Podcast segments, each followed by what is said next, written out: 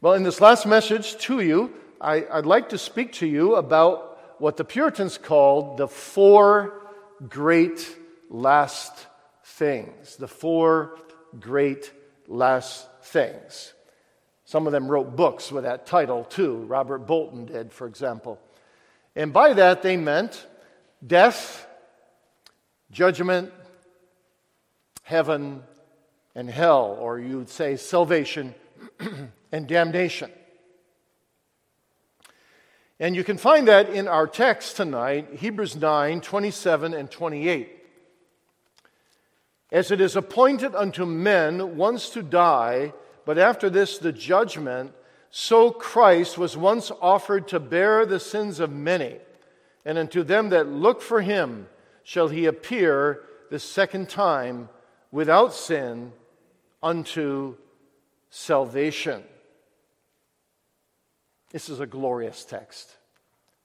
It's one of those big texts in the Bible that sort of comprehends everything.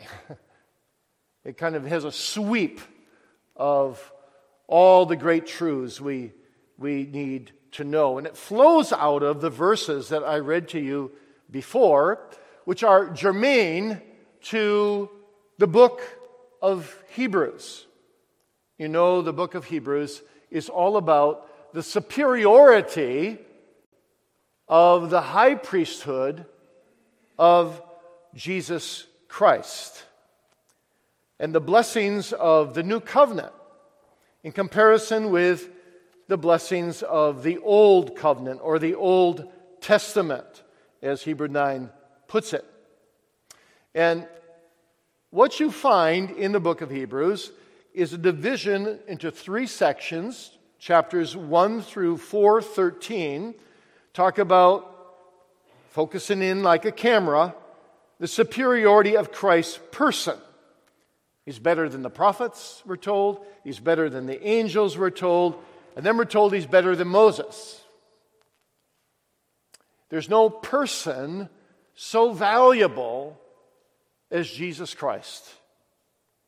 In the second section of Hebrews, Hebrews 4 14 to Hebrews 10 18, the section in which our text is taken from, we're told about the superiority now not of his person, but the superiority of his work.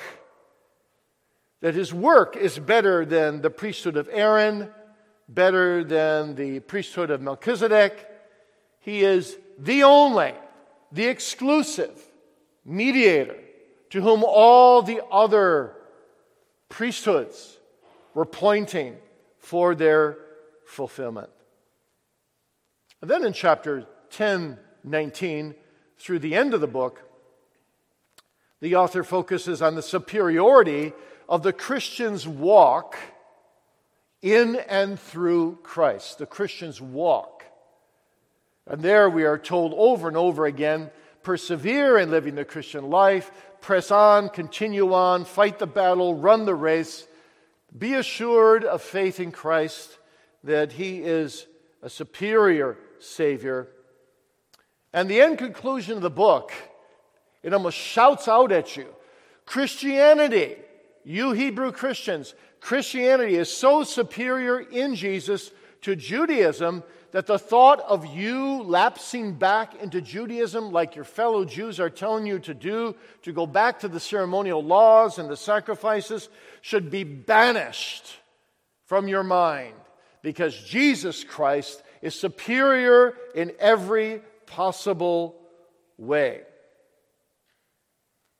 And what he's stressing in Hebrews 9 is that that superiority is so great compared to the Old Testament that he's looking, he's looking, he's grappling with how to explain that Jesus Christ shed his blood just once just once, and it was good forever. Whereas in the Old Testament, there were thousands and tens of thousands of bulls and goats and heifers and turtle doves that had to be sacrificed, and the blood was never enough. It was always pointing to the blood to come. Why would you go back, Hebrew Christians? Even if you're persecuted by your fellow Jews, you have everything in Christ. So that's what Hebrews 9 is all about. And then at the end of the chapter, he's grappling. He's grappling with how to explain this, how to illustrate it. And he comes up with something quite amazing. So, just as Jesus was the answer for all the Old Testament sacrifices, surely as those animals had to die, and then Jesus had to come to be the fulfillment, so surely people have to die, and afterwards comes the judgment. And so surely Christ will come again on the clouds. He who died will come again on the clouds, and we will all be resurrected, and we will stand before him. And those who have been taught to look for him, he will come for them without sin unto salvation. And the obvious conclusion is those who are not lookers for him, he will come to their damnation. So, he sets up a logical chain here. Just as the Old Testament inevitably leads to the New Testament, just as the blood of bulls and goats leads to the superior blood of Jesus, so death leads to judgment.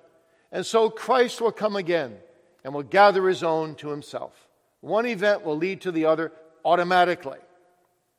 As death is an act of God, which will inevitably lead into another act of God, that is the judgment, so the act of God's sacrifice in the blood of Jesus will inevitably lead into another act of God, the second coming of Jesus.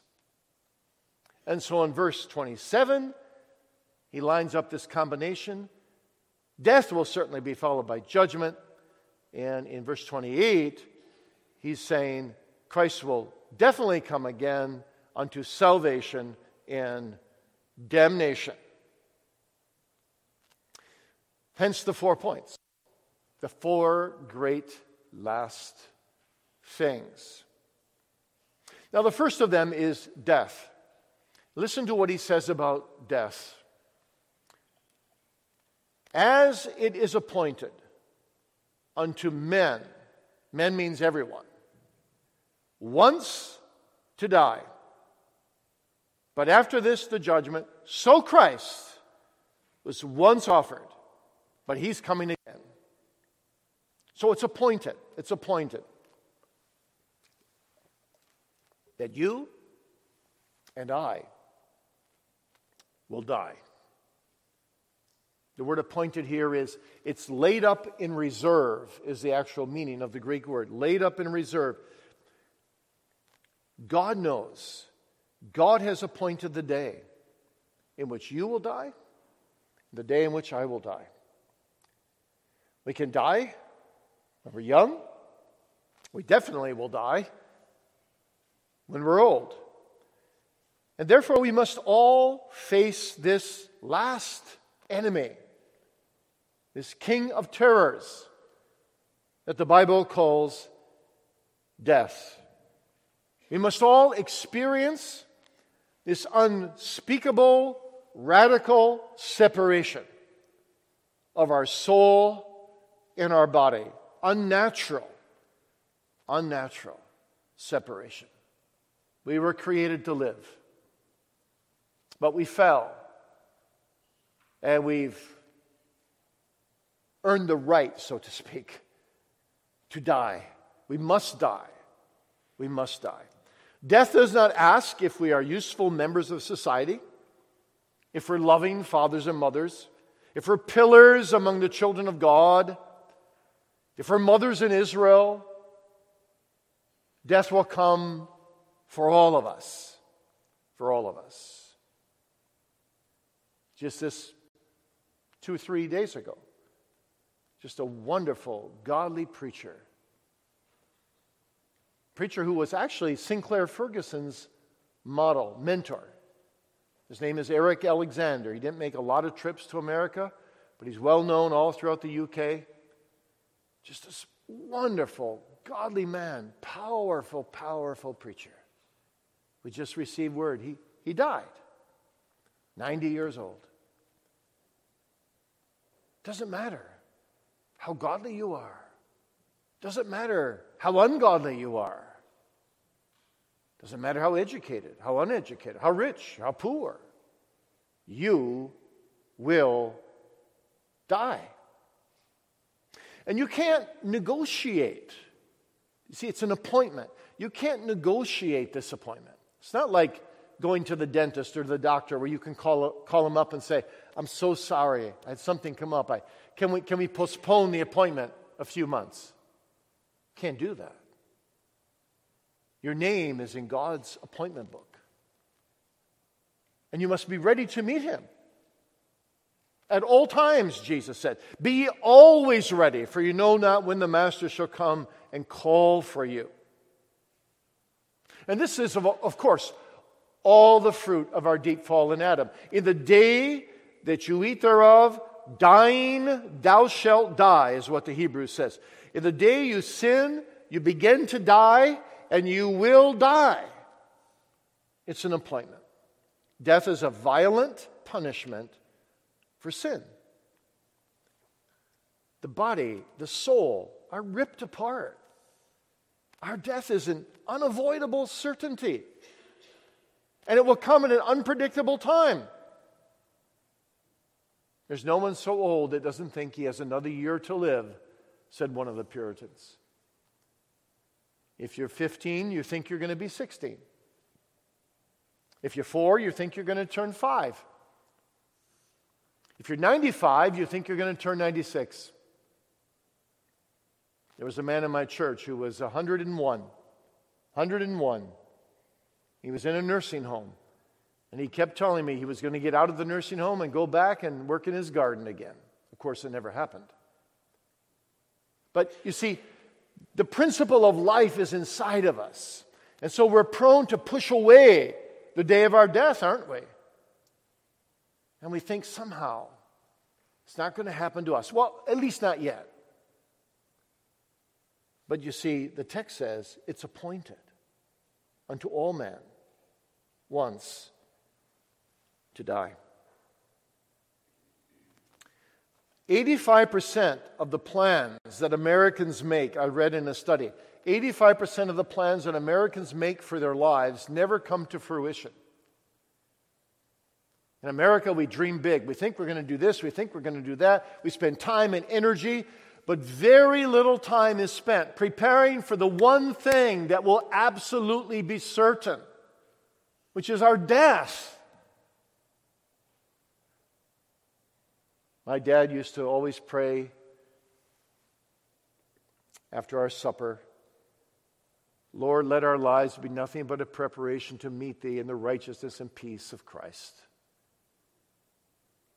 God has given you one soul to gain or to lose. One soul. One soul to get ready to meet him. You can't afford to lose that soul. You can't afford to lose that soul. It is appointed unto you once to die. Are you ready? If you were to die today, could you say, It is well? By the grace of God, it is well with my soul. So that's the first thing. The second thing, the text is that judgment follows death as B follows A. There's a logic here. Whoever dies will enter into judgment with God. And entering into judgment with God means, of course, that God will examine in his perfect record Everything you've ever said, everything you've ever thought, everything you've ever done. And you need to be able to stand before Him to be received into heaven absolutely spotless because He can't receive anything sinful into heaven. So the question is how are you going to do that? Now, you might say, from our perspective, we might say, but judgment doesn't always follow death right away. There's a what our theologians call an intermediate state where your soul goes to God, but your body goes in the grave, and public judgment doesn't happen until Christ comes again. Why doesn't the author to the Hebrews speak about that? This long period of time between our death and the time when Jesus comes again. You see, from our perspective, that's a long period of time. Let's say it's 200 years just to talk about it, or maybe 500 years. That's nothing compared to eternity, you see. So the Bible speaks very little about the intermediate state because, in God's mind, a thousand years are as one day. It's a very short time. So your one soul must be prepared for that never, never, never, never ending eternity. And the day of judgment will determine to which one of those two places you go, of these four last things, heaven or hell, by salvation or by damnation. By free grace salvation or by justly earned damnation. And so, eternity. You know, our, our lives, even if we live to be 100 years old, our lives are less than one grain of sand compared to all the sand in the world in terms of duration. Perhaps you read Thomas Watson description of that. He says he said he said it like this. He said if you took all the sand in the entire world and you put it on one huge mountain that would go up to the sky and would go for miles and miles and miles. All the sand in the world, boys and girls in one great big pile. And he said, if a bird came every 1,000 years and took one grain in its beak and moved it to a new pile, and another grain a thousand years later, another grain a thousand years later, after all the millions and billions and zillions and trillions and whatever else is beyond that, years that would pass by, and the whole sand pile would be moved. Thomas Watson said, eternity would scarcely have begun.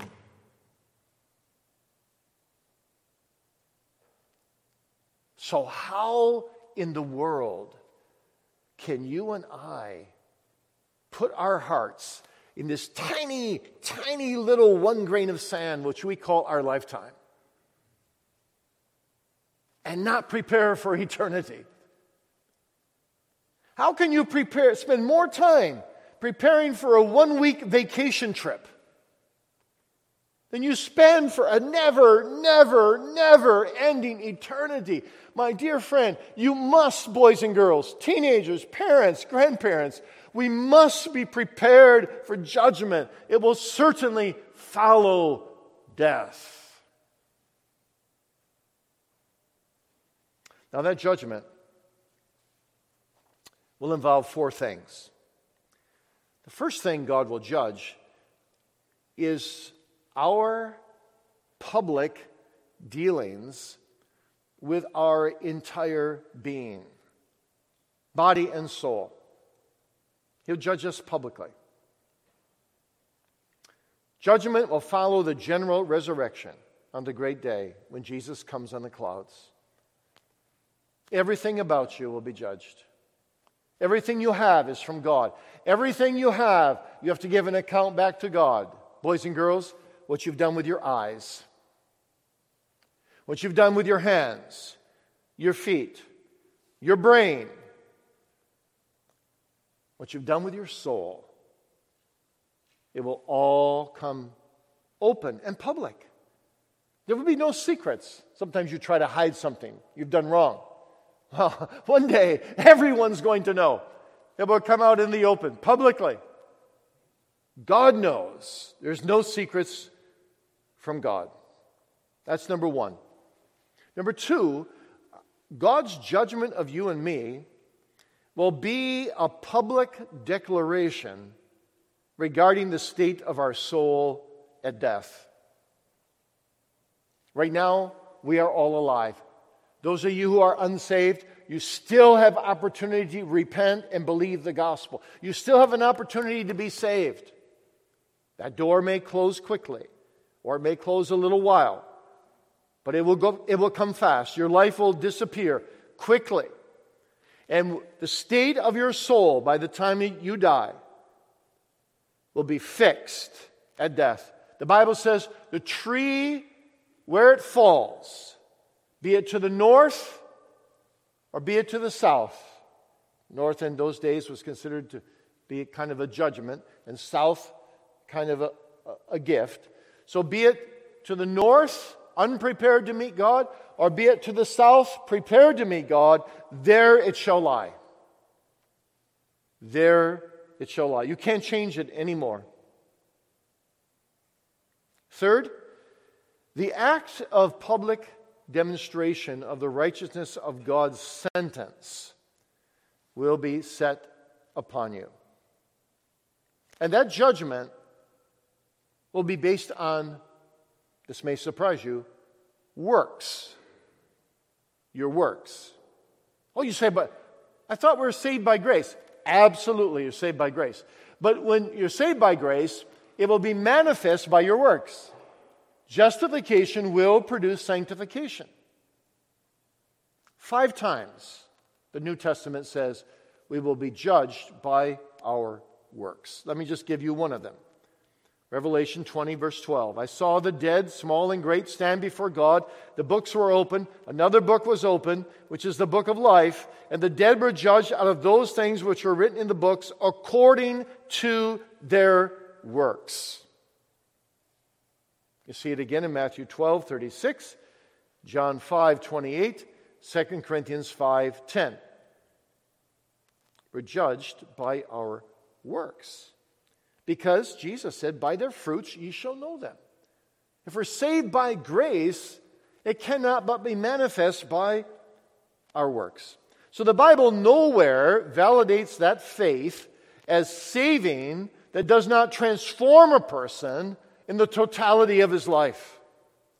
All those written in the Lamb's Book of Life will also manifest in their life the marks of grace, the fruits of grace that they've been wrought upon by God. And then, four, the act of public assignment to one of two states will take place.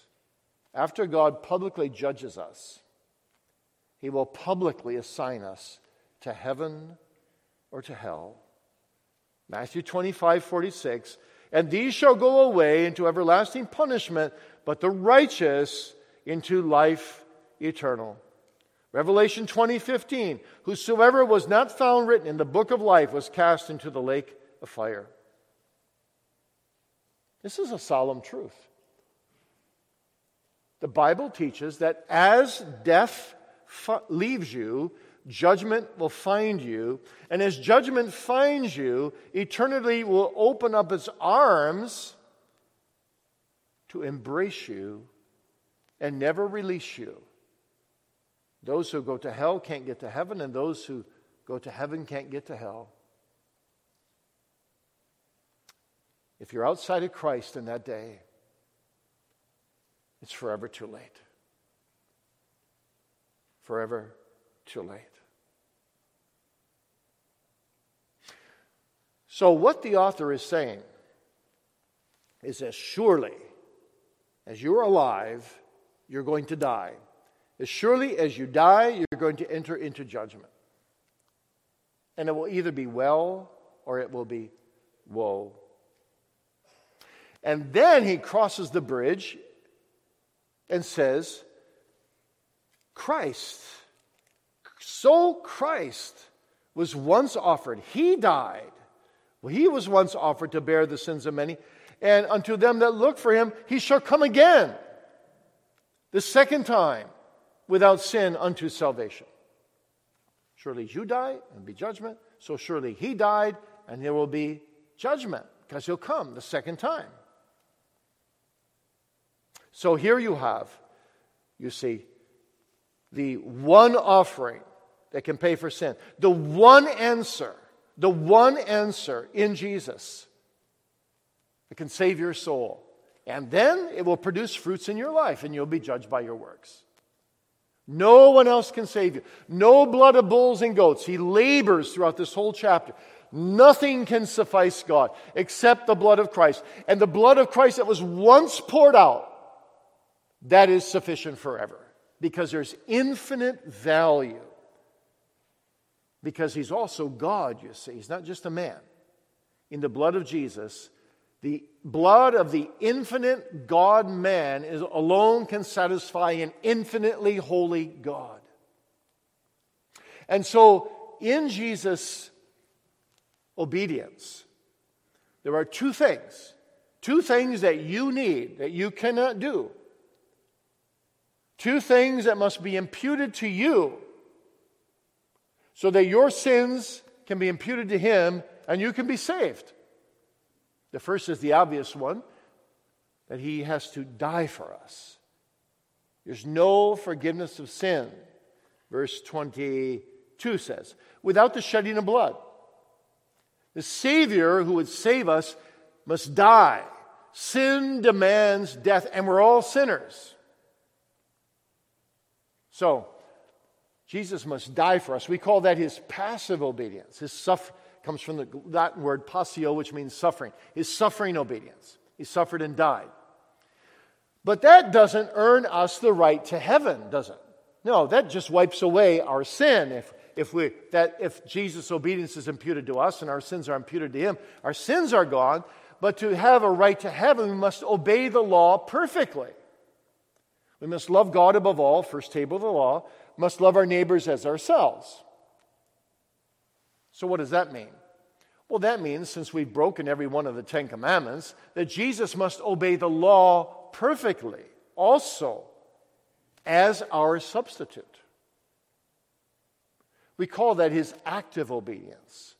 For 33 years, he came into this world. He never sinned once. He always loved God above all. He loved his neighbor as himself. And so, when we repent of our sins by the grace of the Holy Spirit, and believe in Christ alone for salvation, that double obedience, active obedience to the law, passive obedience paying for sin, that double obedience is imputed to me. And my sins are imputed to Jesus, which cost him his blood. That's salvation. And that Savior is now coming again on the clouds. He's coming again on the clouds so that all those who look for him, this is a mark of grace, this is the description of a true believer, they are lookers for him. Shall he appear the second time without sin? Oh, what a beautiful thing that is. Without sin. Imagine being sin free in Emmanuel's land unto salvation. That's the gospel. This is the whole counsel of God. So the question is are we ready? How do I know if I'm ready? I know if I've been made a looker for Him. And what does it mean to be made a looker for Him? Where do we look for Him? Well, if the Holy Spirit makes you a looker for Jesus, that means He's shown you your need. He's shown you your desperate condition. He's shown you something of your sin and misery. And where do you look for Him? Well, the answer is obvious. You look for Him in the Bible, don't you? Every page of the Bible, Jesus is there. We just need eyes to see it. And what we want to do as we look for Him, we want, desperately, don't we, we want to know Him. We want to love Him. We want to find in Him everything we need for time and for eternity. And we learn to look for Him in prayer. We go to Him in prayer. We want communion with Him in prayer. He comes to commune with us through His Word, and we go back and commune with Him through prayer. And so, if we don't have communion with Him in prayer, if we don't feel contact with Jesus, we're, we're miserable if we're a true believer. because we want communion with Him. We're looking for Him. Everything is empty without Him.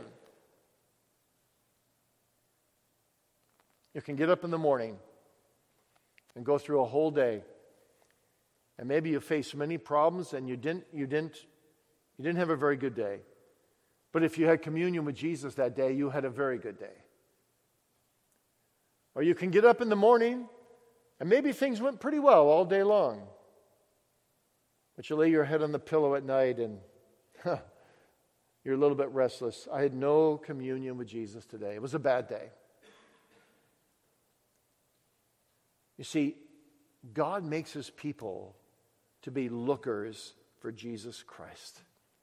I think this is one of the most wonderful marks of grace in all the Bible because the smallest child in grace has learned already to look for a Savior Jesus. And the most advanced in grace is always looking to know Him better. Always to know Him better. William Perkins has a treatise, he's the father of Puritanism, a treatise with 15 marks of grace. And he gets done with all 15 and he says, Now maybe, maybe you still don't know if you're a believer. Well, I'm going to give you one more mark of grace. One more mark of grace that every believer can say yes to. Unqualified yes. And that is simply this Do you long to know Jesus better? If you can't say that, my friend, you're not a Christian. If you can say that, you are a Christian. You're a looker for Him. So, believers are lookers for Him in the Bible, they're lookers for Him in prayer, they're lookers for Him in church. In church, they want to hear about Jesus. Had a lady in my church, she was a very, uh, one of those blunt, feisty Dutch women, but very godly at the same time. She could be very open and honest with me. And I, I could be honest and open with her as well. And she said to me one time, you know, she said, uh, she always called me Beeke. She didn't use any title like Reverend or Pastor. She said, Beeke. Beeke, she said, sometimes I think it takes you too long to get to Christ in the sermon. And I'm praying while you're preaching. Get to Christ now. And then I get to Christ and she says, Stay right there. she tells the Lord, Help him to stay right there. You see, she's, she's a looker for Christ. Oh, a pastor, a faithful pastor, loves those kinds of listeners. They want to hear about Jesus. That's the blessing of the, of the minister that you're getting. He loves to preach Christ. He's one of those ministers who can say with Samuel Rutherford, My two favorite things in this world are knowing Jesus and preaching Jesus. It's all about Jesus, you see. You're a looker for Him in sermons, in worship, in church. If you're a looker for Him, you're also a looker not only for Him in the Bible and in prayer and in church worship, but also in fellowship with the saints. You want to talk to other believers about the one you love, about Jesus, and how sweet the communion of saints can be. And then I would add, you want to look for him in sound literature too. Those great classics of ages past or books written by godly people today. You want to read about him. You want to, you want to look up the texts that you read. You want, to, you want to know him better and better and better. He's coming, you lookers for Jesus. He's coming the second time without sin for salvation, for salvation for the lookers. Are you one of those lookers? Are you one of the active ones who are waiting, waiting for him, waiting for him to come? And oh, it's just so beautiful how it's described, isn't it? Coming without sin and then unto salvation. What is salvation? Salvation is to be delivered from all sin and to be delivered unto the greatest good, which is to be with Jesus forever and ever. And so these two things belong together without sin and unto salvation. He's coming again to make all things right. And when he comes again, he's coming in glory. He's coming in the glory of his Father, the Bible says. Another place it says he's coming in his own glory. And another place it says he's coming in the glory of the holy angels. His coming is a glorious coming. He'll be surrounded by ten thousands times ten thousands of holy angels, and the glory of the Father will be with him. And when he comes, the dead shall arise. The earth and the sea shall give up the dead that are in it, the Bible says. And the souls, the souls that are laying before him, will all re enter their bodies, their resurrected bodies. Jonathan Edwards put it this way so vividly. He said, The souls of the righteous, they take wings and fly joyfully into their bodies, so that with their whole body and their whole soul, reunited as one person, they can glorify the Lord Jesus Christ forever and ever. That's what we want, don't we? We want to glorify Him in the totality of our, of our personhood with soul and body. We're longing for that day beyond the intermediate state when the whole man, the whole person, can praise him from whom all blessings flow. But the souls of the ungodly, Edwards says, shall reluctantly, being compelled by the power of the judge, re enter their bodies, knowing that their damnation will be all the more severe in the pains of their bodies as well. And everyone will be judged. The unsaved will be on Christ's left hand, the goats, the sheep will be on his right hand, and everyone will be judged. And every knee shall bow, also the goats, also the ungodly. Every knee shall bow and confess that he is Lord. Every tongue shall say, he is Lord. Even though none of the ungodly would worship him as Lord in this life. And that day, we'll have to give an account of every privilege, not only every sin we've committed, but every privilege that was granted to us and of every ray of light that we have ever enjoyed. And as J.C. Ryle once said, to give an account of my sin in an unconverted state before this judge on the day of judgment, before an open Bible, and having grown up in the church, having, having grown up under the Word of God, having lived a life in conjunction with the Word of God, and still to go lost will be a hell within a hell. Dreadful will it be to fall into the hands of a living God unprepared when that living God has thousands of times invited us to come to Him just as we are for salvation. What a tragedy to go lost under an open Bible. Well, in that day, under that judgment, the books will be opened, the Bible says. Now, there's no physical books in heaven. This is all figurative, but it's a powerful picture. And there'll be three or four books, both for the ungodly and for the godly, that will go open. The first book that will go open is the book of remembrance, God says in the prophets. And all of our sins will be recorded in that book of God's remembrance. You can't fool God. You can't make light of sin on the day of judgment. All your pride, all your unbelief, all your hatred, all your sins of commission, all your sins of omission. It will all be remembered by God. And then God will open the book of providence. All his goodness, which should have led you to repentance. All your hardness against him, despite all his goodness to you, it will all come out into the open. And then the book of Scripture will go open. The Bible speaks of the law book going open. As many as have sinned without the law shall also perish without the law. As many as have sinned in the law shall be judged by the law. And the book of the gospel shall go open. In that day, God shall judge the secrets of many by Jesus Christ according to my gospel. And our condemnation will be in exact proportion to our guilt, and our guilt will be always in proportion to abused light and abused privileges. And finally, the book of our conscience will go open. And that book will be worse than a thousand witnesses against us if we're unconverted in that day. For we won't have one answer, the Bible says, not one answer upon a thousand questions from God. But for God's people, oh, the books will be so different. The first book, the book of remembrance, will their sins be remembered on the judgment day? God's people's sins?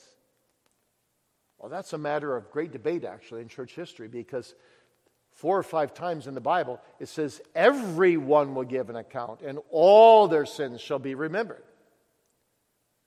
So it seems like also God's people's sins will be remembered. Other theologians say, Oh, that's impossible. Because they're washed away in the sea of eternal forgetfulness behind God's back. Well, I can't give you a definitive answer here, but the point is this. We may say this if God's people's sins are remembered on the day of judgment, it will only be to magnify God's grace, and they will rejoice in the salvation of their God. You see, one reason, among several, but one important reason why a believer in heaven will be able to have a more profound appreciation for Christ, even than the holy angels who have never sinned, is because we have sinned.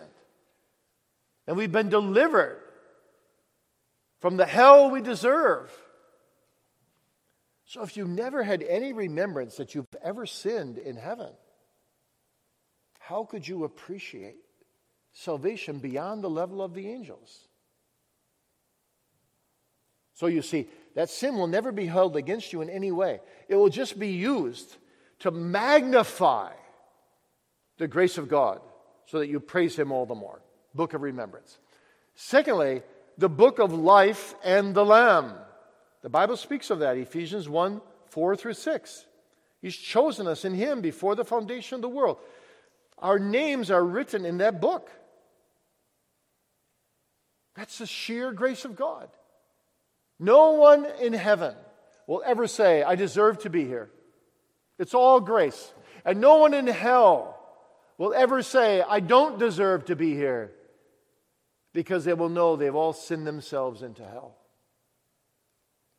And then, thirdly, let me just put it this way there will be no book, no book to condemn them, because across every page of their lives, all the sins on all the pages of their life is written, paid in full, paid in full by the blood of Christ. And then Jesus will exercise the judgment. It will be a divine judgment, it will be a searching judgment, it will be an impartial judgment.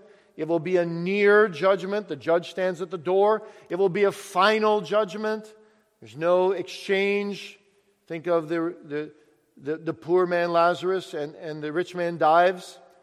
It will be an executed judgment. These shall go away into everlasting punishment, but the righteous into life eternal. Knowing therefore the terror of the Lord, Paul says, we persuade men. That's the task of a minister, also. It's a hard task, it's a warning task but we're to persuade men. Your pastor coming is going to persuade you that there are no exit signs in hell like there are in this building. Exit signs. There's a way out. There's no exit signs in hell. No way out of everlasting, everlasting, everlasting destruction. You will be utterly alone in hell. You'll have no friendships in hell. You'll be ever dying in hell and yet never dead if you're not in the Lord Jesus Christ. The very first week I was a minister, I was 25 years old. I got a call that one of my parishioners was dying. I went right to the hospital. I got there before the family got there. I stood all alone beside this dying member who I didn't know yet. I hadn't seen many funerals. It, death was a frightening experience to me. Just it was so new for me. But I saw, I could see the death on the face. And groanings, just groanings. It was awful. But in the next bed, there were two beds in the room. There was a lady. I never experienced anything like this ever since, but there was a lady who just kept saying over and over, and she was dying at the same time. I stood in the midst of the dying, and she was saying over and over again, I had a God fearing father, I had a God fearing father, I had a God fearing father. And I stood between them, and suddenly I realized this is a foretaste of hell. Because neither person could communicate with the other. They were eight feet away, but they couldn't communicate with each other. There's no friendship in hell. Everyone will be always dying, dying, dying, dying, and yet never dead. Knowing, therefore, the terror of the Lord, we persuade men. If you're not saved tonight, make haste, make haste for your life's sake. Because the day is coming soon when the unjust shall be unjust still, and the filthy shall be filthy still. Hell is a place that will house no unbelievers, but it will be too late. Too late is written across the gates of hell. Too late to turn to God. Too late to repent. Too late to believe the gospel. And my unconverted friend, you're only one heartbeat away, one heartbeat away from eternity. You need to be ready. Jonathan Edwards wrote, O God, stamp eternity on my eyes. And I would say, stamp it on your heart, and your mind, and your feet, and your hands. Eternity is coming. You must be prepared for the judgment. But on the other hand, over against this damnation, there is this wonderful salvation through the double obedience of Christ, manifested in the walk of life, in the marks of grace, of a happy day where sin will be put to an end. There'll be perfect salvation for believers. Perfect salvation. Salvation from Satan, from the world, from the old man nature, from sin. There'll be no more tears, no more pain, no more sorrow, no more night, no more death, no more curse, no more temptation. No more temptation to be tempted. And there'll be perfect activities worshiping God in song, serving God, exercising authority with Christ on thrones. We don't know over what. There'll be eternal communion with saints, with the angels, and above all, the supreme joy of heaven eternal communion with the triune God. And we'll see our Savior face to face. Revelation 19 says, We will gaze upon him who is altogether lovely. We'll enjoy knowing him and seeing him and loving him and praising him. Martin Luther said, I would not give one moment of heaven for all the joy and riches of the world even if it lasted for thousands and thousands of years. Those are the four last things. I want to close with two questions. The first is this Are you prepared for your inescapable appointment with death and with judgment? Today, are you prepared?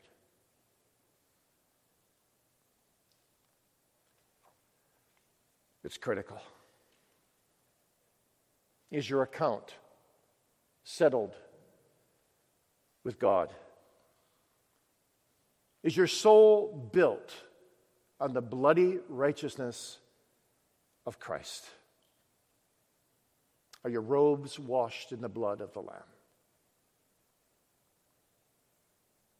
The second question I want to ask you as I close if you are not prepared for your inescapable appointment with death and judgment, what are you going to do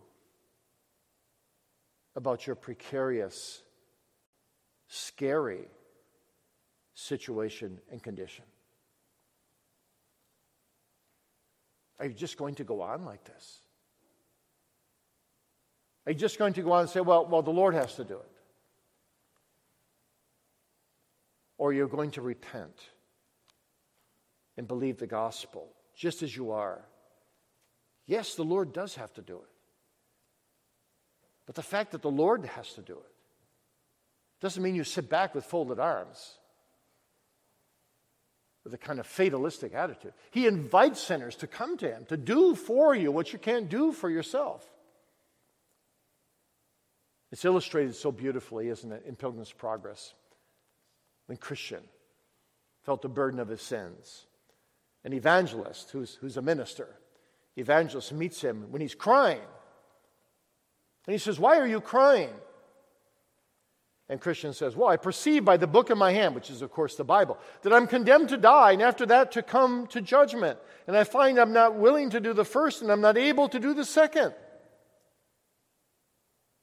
Well, evangelist replies, Why not willing to die, since this life is attended with so many evils?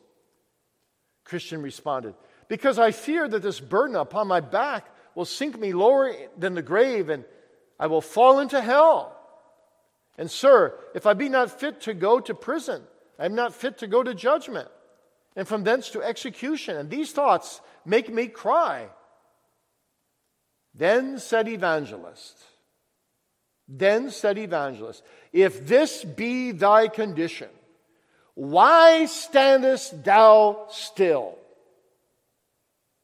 That's Bunyan, who believed totally in the doctrines of sovereign grace.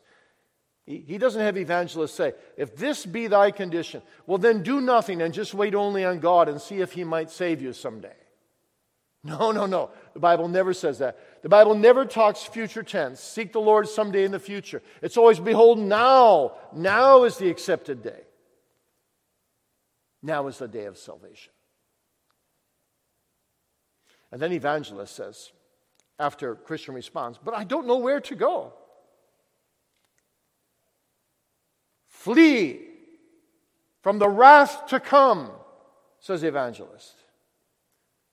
And Christian says, But where? Where must I fly? Do you see the yonder wicket gate? No, not clearly. No. Do you see yonder shining light? I think I do. Keep that light in your eye. That light is the gospel. Keep that light in your eye and go directly to it. So shalt thou see the gate, at which when thou knockest, it shall be told thee what thou shalt do. It's, the gate is a symbol of regeneration, being born again. And so, Christian, begins to run for the gate. He doesn't sit still, he begins to run from the gate. And people, people from the town come out and they, they call him back, but he puts his fingers in his ears and he says, Life, life, eternal life. I need to be saved. I must have eternal life. People mocked him, some threatened him, some cried after him to return. Why standest thou still? I must fly to this God. I must throw myself upon him. You can't wait another day. What will you do in the day of divine visitation? Says Isaiah 10, verse 3. It will be too late. Too late. You need to seek the Lord now. Jeremiah Burroughs, Puritan, tells a story of a woman in his congregation whose house burned down. She was away at a store. She came home, she saw her house in flames. She ran in, she gathered some memorabilia, some trifles, but she, in her perplexity of mind, she forgot her child that was lying in the cradle. And the house collapsed. And suddenly she screamed. She realized she had these pictures and other little memories around her, but she had lost her child. She had lost her child. What will it be on the day of judgment? to say to God, Oh, I, I was anxious to get this. I was anxious to have that good vacation trip. I was, I was anxious to have little memorabilia and nostalgic experiences in my life. But I forgot my soul. As you sink into hell, like the rich man, son, remember, thou in thy lifetime receivest thy good things. But Lazarus is now with me. Oh, may it never be said of you, never be said of you, boys and girls, you young people, or anyone, and ye would not repent, and ye would not believe, and ye would not come unto me. Jesus says, I say to you, today is the day of salvation. Make haste for your life's sake. Fly to the blood of Jesus Christ. Be a looker for him. Amen. Lord God, we ask thy benediction upon this sermon. We pray that these four great last things may be bound upon our consciences and that we would all be prepared, that the unsaved would be arrested tonight and drawn to thee, and that the saved would be reconfirmed as lookers for the Lord Jesus Christ. So bless this sermon and humble us before thee and fill us with gratitude for the Savior and for the great salvation available in him for the greatest of sinners. We pray in Jesus' name. Amen.